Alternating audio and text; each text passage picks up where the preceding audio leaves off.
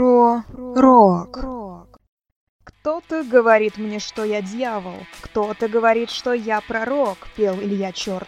А я, Марина Мурашова, не пою, по крайней мере здесь, рассказываю вам про рок-музыку.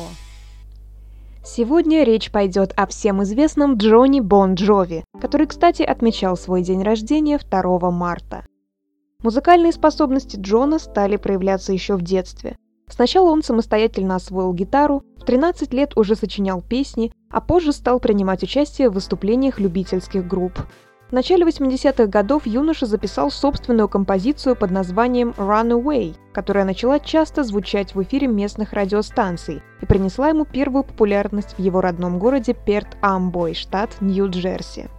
Интересно, что в начале своей профессиональной карьеры Джон работал мойщиком полов на студии звукозаписи. 1983 году музыкант решился на создание собственного музыкального коллектива. Группа получила название Bon Jovi и начала работать над записью своих первых композиций. Уже через год был представлен одноименный сборник, который за короткое время стал популярен среди слушателей. А за следующие два года музыканты выпустили еще два полноценных альбома. В 80-х целых четыре композиции Бон Джови возглавляли хит-парад США. Это был лучший результат среди рок-групп того времени. Но достижения группы на этом не заканчиваются. Так, например, альбом Slippery When Wet стал самой продаваемой пластинкой 1987 года в США. Сам Бон Джови в одном из своих интервью рассказывал о секретах успеха группы следующее. Настойчивость и желание – такая комбинация принесла нам тот успех, который мы имеем. Я всегда приступал к работе как можно раньше. Мы работали до тех пор, пока буквально не валились с ног от усталости. Мы выпустили четыре альбома подряд, прежде чем позволили себе сделать паузу. Мы делали все это не ради рукоплесканий восторженной публики и не ради денег. Наша мотивация идет от получения вдохновения, от написанной песни, выпущенного альбома, удачного выступления на концерте. Стоит упомянуть и о кинокарьере музыканта. Впервые он появился на экране в 1988 году, исполнив небольшую роль в киноленте «Возвращение Бруна».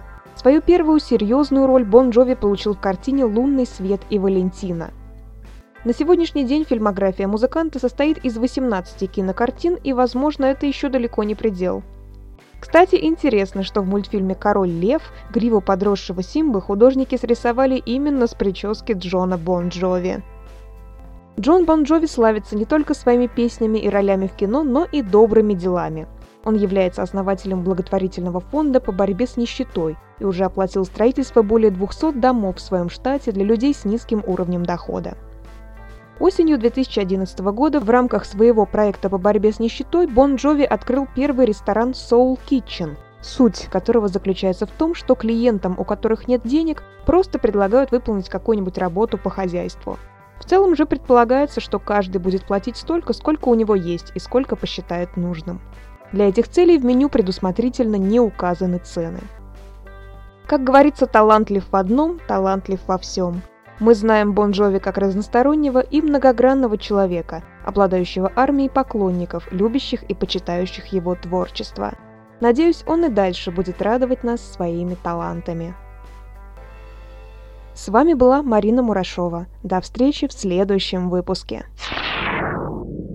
Про рок.